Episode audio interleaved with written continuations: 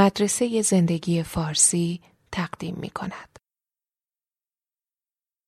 قبل از اینکه به فرضیه دوم منشأ ویروس کرونا برسیم و بتونیم اون بحث رو باز کنیم دو تا پیش نیاز وجود داره که حتما باید بهش بپردازیم یکیشو قبلا صحبت کردیم بحث تله توسیدیت هستش و رقابت قدرت ها و اینکه چطوری این قضیه احتمال برخورد و رویارویی و جنگ رو بالا می‌بره. وقتی ما یه قدرت مستقر داریم و یه قدرت نوظهور و اینکه زمان به نفع کدومشونه و کدومشون علاقمند هستش که زودتر تکلیف رو یکسره کنه. مبحث دومی که خیلی به این بحث مربوط میشه و سه ساله که من میبینمش و راجبش کنجکاف شدم بحث جنگ های هیبریدی هست. کسایی که مباحث سیاسی و جغرافیای سیاسی رو دنبال می‌کنن معمولا این کلمه رو زیاد میشنون. کشورها شکایت می‌کنن و همدیگر رو متهم می‌کنن به اینکه مورد حمله هیبریدی قرار گرفتن. در مقالات فارسی فکر می‌کنم اینو به جنگ های ترکیبی یا نو ترکیب ترجمه کردن. مثلا کشورهای اروپایی و آمریکا در مورد روسیه میگن که مجموعه اقداماتی که منجر شد به جدایی کریمه و انزمامش به روسیه و درگیری های اوکراین بخشی از جنگ های هیبریدی بوده. و همینطور حزب دموکرات آمریکا هنوز هم اصرار داره که ولادیمیر پوتین مشخصا و روسیه به طور کلی در انتخاب دونالد ترامپ به عنوان رئیس جمهور آمریکا نقش داشته و یک جنگ رسانه‌ای و سوشال میدیا رو رهبری کرده که منجر شده به انتخاب دونالد ترامپ. این یه نمونه که اگر راست باشه در شمار جنگ های هیبریدی باید به حسابش آورد. و از اون طرف خب تحریمایی که علیه روسیه اعمال شده و کارشکنی هایی که در ارتباط روسیه با اروپای غربی به نظر روسیه از طرف آمریکا اتفاق میفته هم جزو مستاقای جنگ هیبریدیه. یکی از کشورهایی که همیشه شاکی بوده که جنگ هیبریدی علیهش انجام می شده ایرانه. به شکل جنگ رسانه‌ای و جنگ اقتصادی و جنگ های چریکی. هند و پاکستان مدام همدیگر متهم می‌کنن. به اینکه هدف جنگ های هیبریدی همدیگه هستن. و بنابراین باید ببینیم که این کلمه واقعا چی هستش. جنگ هیبریدی با جنگ سرد فرق می‌کنه. با جنگ نرم فرق می‌کنه. جنگ سایبری نیست. جنگ نامتقارن یا asymmetric warfare نیست. که مثلا در اون نبردهای پارتیزانی و چریکی بدون اینکه قوای دو طرف قوای نظامی دو طرف مستقیما با هم دیگه مواجه بشن اتفاق میافته. در واقع جنگ کلاسیک اونیه که همه ما تو فیلم ها دیدیم که مثلا تیم قرمز ارتشش در سمت راست تصویره و تیم آبی ارتشش در سمت چپ تصویره و بعد اینا هر کدوم یه فرمانده دارن و اون فرمانده یه دفعه فریاد می‌زنه حمله و بعد تیم قرمز از راست به چپ میدوه و تیم آبی از چپ به راست و اینا با هم درگیر میشن. این جنگ کلاسیکه و شاید دیگه آخرین نمونه هاش جنگ جهانی دوم و عملیات های در طی جنگ های ایران و عراق مثلا بوده.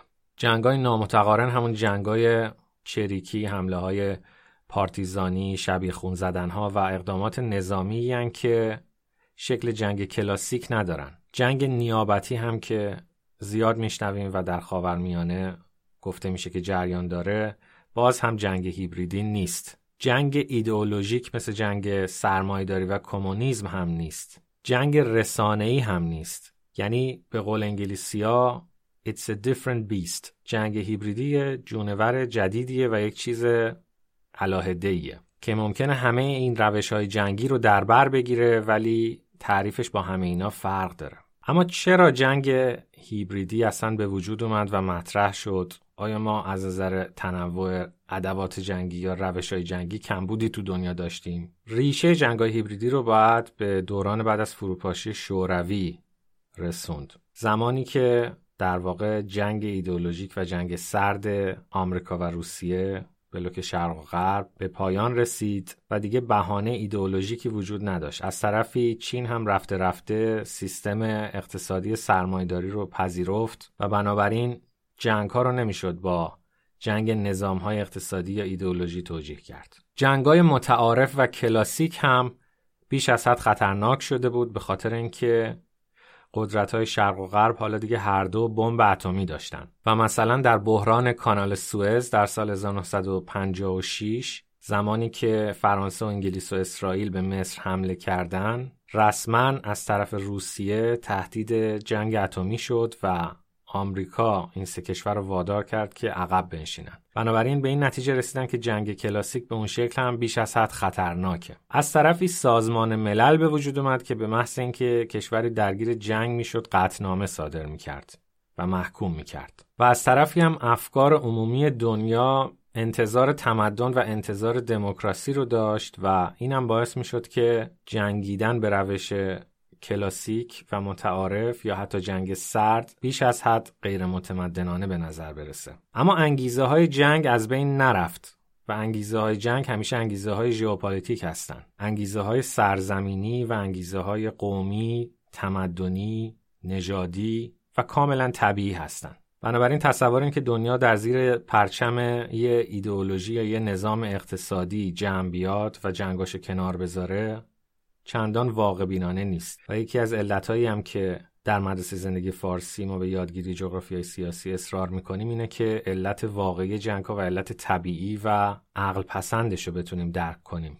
که دچار این تصور نشیم که جنگ و انگیزه هاش از بین رفته. بنابراین حالا که دنیا نمی‌تونست جنگ متعارف داشته باشه به خاطر تهدید بمب اتم به خاطر قطعنامه‌های سازمان ملل افکار عمومی دنیا و نبود بهانه کمونیسم یا سرمایداری از دو طرف حالا دیگه جنگ ها خیلی زیر پوستی شدن و وضعیتی به وجود اومد که میشه بهش گفت وضعیت نجنگ و نسل یعنی حتی دیگه رسما جنگ سردی هم وجود نداشت. در جنگ سرد آمریکایی‌ها می‌دونستن که دشمنشون شورویه و روس ها می‌دونستن که دشمنشون آمریکاست. ولی در جنگ های هیبریدی احتمالا به جز یه عده خاص در نظام های اطلاعاتی امنیتی کشورها و یه عده در سیستمای ای اکثر مردم کشورها اصلا نمی‌دونن که جنگی وجود داره و باورشون هم نمیشه که جنگی وجود داره و شاید هیچ کشوری هم به نفش نباشه که حمله کننده به حساب بیاد. در طی جنگ سرد پیشروی های آمریکا در شوروی و پیشروی های شوروی در آمریکا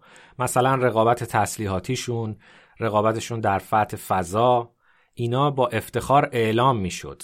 یعنی تا یه گل می‌زدن اعلام می‌کردن. ولی در جنگ های هیبریدی دیگه حمله کننده چیزی رو به ملت خودش اعلام نمی‌کنه. همه چیز در خفا و در سایه انجام میشه کاملا زیر پوستی. و این جمله هم از جنرال جیمز ماتیس میشه گفت که جنگ هیچ وقت قدیمی نمیشه. پوست میندازه تغییر می‌کنه اما هیچ وقت تموم نمیشه و هیچ وقت هم قدیمی نمیشه. مثال از جنگ های هیبریدی که شاید حتی ملت ها علیه هم ازش خبر نداشته باشند وضعیتی هستش که مثلا آمریکا نسبت به آلمان و فرانسه داره که ظاهر متحد هم هستن.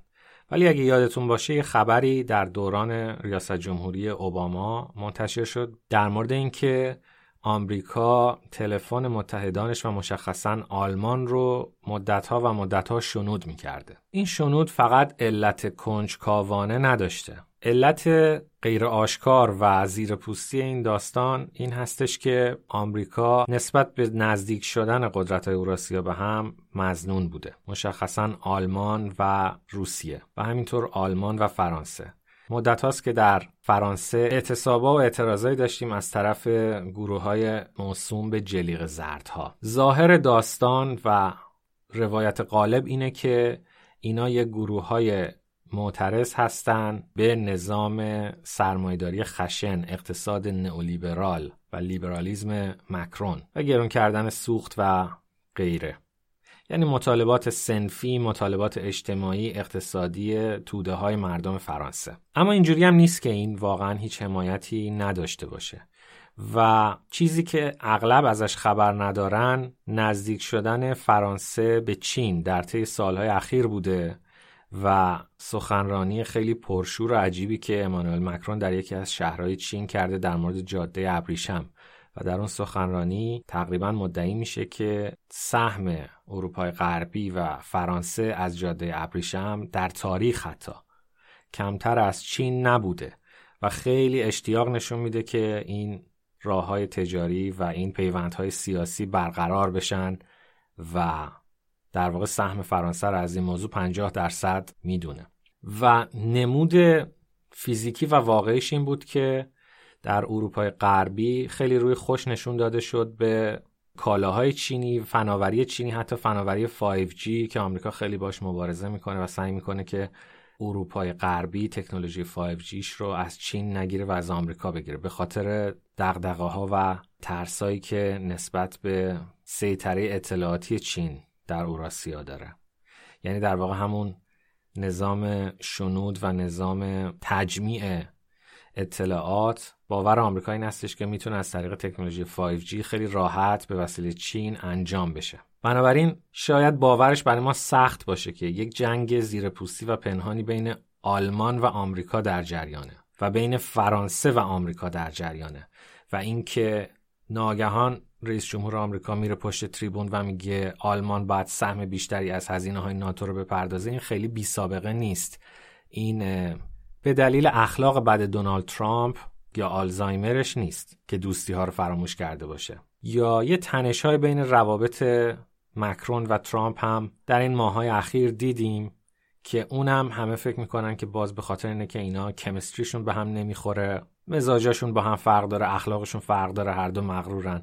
نه اینا نیست. داستان اینه که یه رقابت پنهانی بین این دوتا کشور در جریانه و جنگای هیبریدی هم در اون زمینه داره انجام میشه. مثالای بین چین و هندش هم وجود داره.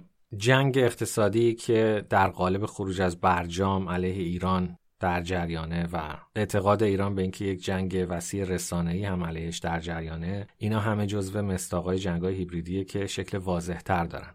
اما اگه بخوایم یه تعریف یه تعریف کمی دقیق تر از جنگ هیبریدی بدیم در وضعیت نجنگ و نسل میشه اینکه اقداماتی زیر سطح واکنش نظامی. یعنی یکی از معیارهای مهم جنگ هیبریدی اینه که حتما باید ساب ترشولد باشه. زیر سطح آستانه باشه. یعنی اون کشوری که هدف حمله هستش نتونه اعتراض کنه و پاسخ نظامی متقابل و علنی بده. نتونه به مردمش بگه که من مورد حمله واقع شدم. اقدامات باید پراکنده در زمان و مکان باشه. به نظر میاد که عنصر اصلی و اون کلیدواژه در جنگای هیبریدی امبیگیویتی هست یعنی ابهام. و ابهام در چندین زمینه. و این خیلی جالبه. برای خود من یاد گرفتنش خیلی جالب بود. یکی ابهام در قوانین بین الملل یعنی جنگ های هیبریدی روی مرز این که چه کسی علیه چه کسی از نظر قانونی اقدام کرده یا نکرده جریان داره. مثالش که به ذهن خود من می‌رسه دریای جنوب چین هست. که خب تپه های مرجانی رو در اونجا چین احیا کرده و تبدیل به جزیره کرده و در اونجا سیستم های نظامیش مستقر کرده. ابهامی که به وجود میاد اینه که خب حالا آبراه های دو طرف این جزیره ها جزو آبهای سرزمینی کشور چین خواهند بود یا جزو آبهای بین المللی و این محل رقابت خیلی شدید ولی زیر سطح حتی رسانه‌ای هستش بین چین و آمریکا. در سالهای گذشته اگه یادتون باشه گهگاهی میشنیدیم که در جنوب شرق آسیا گهگاهی کشتی ها به هم میخوردن. کشتی ها آسیب می‌دیدن. یکی دوتا ملوان حتی گم شدن. چند بار کشتی های چینی آسیب دیدن. چند بار کشتی های آمریکایی آسیب دیدن. این نتیجه همون شاخشونه کشیدن های زیر سطح آستانه بود و مثلا تیم مارشال در کتاب در قید جغرافیا می که گهگاهی زیردریایی های چینی ناگهان از بین گروه نافای آمریکایی به سطح آب می اومدن برای اینکه هزینه رو برای گشتنی آمریکا در آبای بین المللی بالا ببرن و خطر رو زیاد کنن و اثبات کنن که این آبها آبهای سرزمینی چین هست. و از اون ورم آمریکا مرتب به زیردریایی های استرالیا مأموریت می‌داد که بیان و برن در اون آبها بدون هدف در جنوب شرق آسیا. فقط به این دلیل که به چین حالی کنه که اینها آبهای سرزمینی تو نیستن. رقابت مشابهی هم در قطب شمال جریان داره. حالا که یخهای قطب شمال در حال آب شدنه و احتمال داده میشه که اگه اوضاع به همین روال پیش بره یعنی روال قبل از کرونا منظورمه. تا سال 2050 میلادی حداقل در تابستون دریای شمال و قطب شمال قابل کشتیرانی بشه. و این خب دوباره محل ادعاهای سرزمینی چندین کشور خواهد بود. شامل کانادا و آمریکا و روسیه و نروژ و اینها. و بعد تعیین تکلیف بشه. پس یکیش ابهام در قوانین بین المللی هستش. جایی که جنگای هیبریدی شکل می‌گیره. یکی ابهام در خود اقدامه. یعنی شما نتونید ثابت کنید که اصلا این اقدام انجام شده یا نشده. مثالش شاید همین بحران کرونا باشه و عدهای اعتقاد دارن که این یک جنگ بیولوژیک هست و خب خود اقدام رو اصلا نمیشه ثابت کرد دیگه. آیا جنگ بیولوژیک انجام شده یا نشده؟ خود اقدام زیر سواله حالت بعدی اینه که اقدام زیر سوال نیست. اقدام رو همه دیدن گزارش کردن می‌دونن. جلوی چشم بوده. ولی انجام دهنده و عامل مشخص نیست. مثلا بمباران هایی که در سالهای گذشته در سوریه اتفاق میافتاد و هیچ کشوری مسئولیت به عهده نمی گرفت که الان دیگه مسئولیت هم به عهده می‌گیرن. ولی تا مدت ها کننده اقدام و عامل اقدام محل ابهام بود. یا مثلا حادثه آرامکو و آتیش گرفتن اون مخزنهای نفتی عربستان سعودی که عامل اقدام محل ابهام بود. اینم باز نمونه ای از جنگای هیبریدی می‌تونه باشه. یکی دیگه ابهام در شدت اثر و تشخیصشه که این شاید از همه جالب تر باشه و بیشتر رسانه ها راجع به این حرف می‌زنن وقتی حرف می‌زنن. یعنی اینکه یه جنگ رسانه ای مثلا علیه یه کشوری شکل می‌گیره و شدتش مشخص نیست. شدت می‌تونه تا به اونجا برسه که منجر به فروپاشی سیاسی بشه یا ممکنه صرفا در حد یه هیاهوی رسانه ای بمونه و خاموش بشه. بعضی اصطلاحاتی که توی همین ادبیات جنگای هیبریدی آدم می‌خونه و میشنوه اینا هستش. یکی این که میگن باید در اون منطقه خاکستری و در اون زون ابهام باقی بمونید از اون بیرون نیاد. یعنی چیزی رو گردن نگیرید و چیزی رو نتونن به گردن شما بندازن. اصطلاحا میگن stay in the gray zone در منطقه خاکستری بمونید. در واقع شاه دستور جنگ های هیبریدی انکارپذیری هست deniability. یعنی بتونید بزنید زیرش و انکار کنید. و کشور هدف رو متهم به توهم و پارانویا بکنید. یه کلمه دیگه که به کار می‌برن تنش های با شدت کم هست. Low intensity conflict. درگیری های با شدت کم. یعنی مثلا ترکیه یه دونه هواپیمای روسیه رو می‌زنه یا روسیه مثلا تا مدتی توریسم به ترکیه رو متوقف می‌کنه یا گروه های نیابتی که علیه هم میجنگن و رسما اسم جنگ دوتا کشور رو بهش نمیدن. رسانه ها باش مثل یه دلخوری مثل یه سکرمیش یه چالش و تنش کوچیک برخورد می‌کنن. کلمه دیگه که به کار می‌برن small wars جنگ های کوچیکه. Counter insurgency عملیات های ضد تروریستی و ضد چریکی. یه اصطلاح دیگه که به این نوع جنگ ها دادن مخفف بهش میگن موتاو military operations other than war. عملیات های نظامی به غیر از جنگ. یعنی لزومی نداره که حتما اینا جنگ نرم باشن جنگ رسانه‌ای یا جنگ اقتصادی باشن. ممکنه یه عملیات نظامی باشن ولی نشه اسم جنگ بهش داد. خیلی محدود و نقطه‌ای باشه. یه اصطلاح جالب دیگهش foreign internal defense. یعنی اون حمله کننده معتقده که داره از خودش دفاع می‌کنه. ولی در مرزهای خارجی یعنی دفاع داخلی فرامرزی. یه جور پارادوکس ادبی در این اصطلاح هست. باز از دستورهای دیگه اینجور جنگ ها این هستش که شما در پس زمینه باقی بمونید.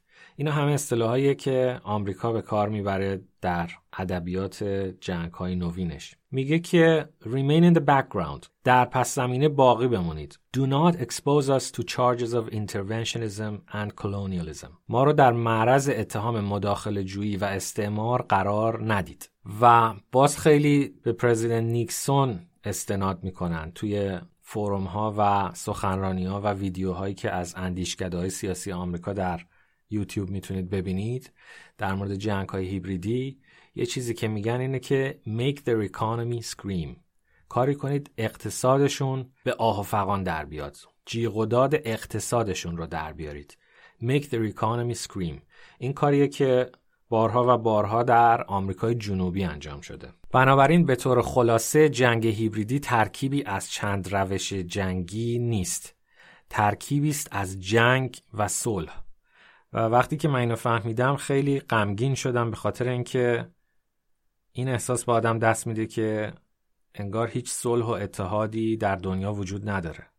قبلا حداقل دو تا بلوک بودن و آدم تصمیمش می‌گرفت بلوک غربی بود و بلوک شرقی بود و یا چین و آمریکایی بود روسیه و آمریکایی بود. ولی جنگ هیبریدی گویا به ما میگه که صلحی در کار نیست و جنگ پوست میندازه ولی هرگز از بین نمیره و کشورهایی که ظاهرا با هم دوستن عملا با هم دوست نیستن و این صلحی در کار نیست آدم یاد آخر فیلم سپارتاکوس استنلی کوبریک میندازه که اونجا وقتی که سپارتاکوس نتونست برده ها رو از شبه جزیره ایتالیا خارج بکنه معامله کرده بود با دولت کارتاژ در شمال آفریقا که اونا کشتی بدن و برده ها برده های رومی از ایتالیا خارج بشن از شبه جزیره ایتالیا برن هر کدوم کشورهای خودشون. و در آخرین لحظه روم با کارتاژ معامله کرد و اون کشتی ها هرگز نیومدن. و حالا اسپارتاکوس چاره ای نداشت جز اینکه برگرده و مستقیما با دولت روم بجنگه. و یکی از اون صحنه های تاثیرگذار سینما اون صحنه که اسپارتاکوس شب پیش از جنگ سخنرانی می‌کنه و اول قیافه بچه ها و زنها و پیرمردا و اینا رو می‌بینه و بعد بهشون میگه که این اتفاق افتاده و ما نمی‌تونیم از شبه جزیره ایتالیا خارج بشیم و بعد میگه که شاید اصلا صلحی وجود نداره یا اگرم وجود داره برای امثال ماها نیست. پس جنگ های هیبریدی ترکیبی هستند از جنگ و صلح بین کشورها. باید ساب هولد باشن زیر سطح آستانه واکنش باشن کاملا دینایبل باشن قابل انکار باشن. یعنی بزنین زیرشون و حتی مردم کشور هدف باور نکنن که مورد جنگ هستن. باز ژنرال جیمز ماتیس در یکی از سخنرانیاش به توسیدید و سانزو اشاره می‌کنه. سانزو استراتژیست چینی 500 قبل از میلاد که کتاب هنر جنگش یکی از کتابایی هستش که حتما من در جغرافیای سیاسی معرفی می‌کنم. در واقع اولین کتابی بود که می‌خواستیم راجبش حرف بزنیم. منتها اونقدر تنش بالا رفت در ماهای اخیر که برای من خیلی سخت بود که کتابی معرفی کنم که عنوانش از هنر جنگ. اما جیمز ماتیس از این کتاب صحبت می‌کنه و این کتاب در همه دانشکده های افسری سرتاسر سر دنیا در همون ترم اول تدریس میشه و در خیلی از کالجای نظامی و دیپلماتیک و حقوق بین الملل کتاب رفرنس هست در جهان سیاست. بدون اینکه زیاد اسمشو شنیده باشیم. بعد از اشاره به توسیدید و سانزو جیمز ماتیس میگه که در مورد سیاست های جنگی آمریکا. میگه که آمریکا هرگز نباید از یک نوع جنگ سر باز بزنه. و دشمن آمریکا هرگز نباید احساس کنه که ما از یه نوع جنگ میترسیم. مثلا جنگ متعارف یعنی آمریکا باید همیشه آمادگی جنگ متعارف جنگ چریکی جنگ رسانه‌ای جنگ سخت جنگ نرم همه رو داشته باشه. باز جمله خیلی جالبی که میگه و اینو من سعی می‌کنم که یاد بگیرم و تو جاهای دیگه هم خیلی دیدم اینه که میگه فناوری راه حل جنگ نیست. مرتب به آمریکا توصیه می‌کنه که شیفته سلاحهای پیشرفته خودش نشه. و فناوری در خیلی چیزای دیگه هم راه حل نیست. فناوری در پزشکی هم الان ما فهمیدیم که راه حل نیست. و به هر حال این عقیده که جیمز ماتیس داره. بعد میگه که امروزه جنگ ها بین مردم اتفاق میفته و بنابراین ارتش آمریکا باید در همه لایه های مردم مخاطب داشته باشه. بعد میگه War of the Narratives. نبرد روایت ها بی نهایت مهمه. اینکه چه کسی چه روایتی رو مهم می‌کنه تکلیف جنگ رو مشخص می‌کنه. به رسانه ها توصیه می‌کنه که رسانه های آمریکا نباید کیفیت نیروهای آمریکایی و دشمن رو یکسان نشون بدن. اگه از یه موشک دشمنم فیلمی گرفته میشه باید نمای لانگ شات باشه رنگ رو رفته باشه بی کیفیت به نظر بیاد تصویر خلاصه سینمایی نباشه. و کیفیت نیروها کیفیت حتی لباس های رزم کیفیت ادوات نباید یکسان نشون داده بشه. همچنین از نظر اخلاقی و وجدانی آمریکا و دشمن آمریکا نباید در یک سطح ترسیم بشن. یعنی هرگز نباید کسی اینو قبول بکنه که این یه جنگ سرزمینیه این یه جنگ ژئوپلیتیکه و همیشه وجود داشته و همیشه وجود خواهد داشت. بلکه این جنگ بین خیر و شر بین حق و باطل بین دموکراسی و دیکتاتوریه. این روایتی است که باید وجود داشته باشه. هرگز نباید کشوری که حمله می‌کنه خودش و دشمنش رو از نظر اخلاقی در یک سطح ترسیم کنه. بعد میگه که قوانین بشردوستانه آمریکا هرگز نباید تبدیل به نقطه ضعف آمریکا بشه و علیه آمریکا استفاده بشه. و نهایتا میگه دوران اعلان جنگ گذشته. اینجوری نیستش که مثل جنگ های خلیج فارس یه رئیس جمهور بره روی ناو جنگی یک بیانیه رو قرائت کنه و جنگ رو اعلام کنه. جنگ شروع شده و ادامه خواهد داشت و زمان شروعش هم اصلا کسی نمی‌دونه. دوران اعلان جنگ گذشته. باز یکی از روش های جنگ های هیبریدی جنگ های قانونی هست. بهش میگن لافر مثل وورفر جنگ افسار اینو میشه بهش گفت حقوق افسار یا قانون افسار اینجوری که شما با استناد به قوانینی یا تصویب قوانینی یک کشوری رو در موضع ضعف قرار می‌دید و مورد حمله قرار می‌دید. بنابراین به این دلیل من اینو به عنوان پیش نیاز فرضیه دوم آوردم که بازم یه فرضی است و قطعی نیست. اما این عدم قطعیت و ابهام در واقع چیزی رو رد هم نمی‌کنه. درسته که ثابت نمی‌کنه اما این نوعی از جنگ هست و اصلا جنگ قرن 21 جنگی است که در اون همه می‌پرسن مگه جنگ شروع شده؟ مگه اتفاقی افتاده؟ نمی‌خوام روی این موضوع زیادی تاکید بکنم و ازش دفاع بکنم یا باورپذیرش بکنم. اما این و topic تله توسیدید رو پیش از رسیدن به فرضیه دوم یعنی فرضیه جنگ های بیولوژیک در مورد کرونا ویروس یه بررسی بکنید یه بار دیگه مرور بکنید. به زودی فرضیه دوم رو هم بحث خواهیم کرد از اینکه شنیدید متشکرم لطفاً با subscribe و like کردن مطالب ما از ادامه این پروژه حمایت کنید.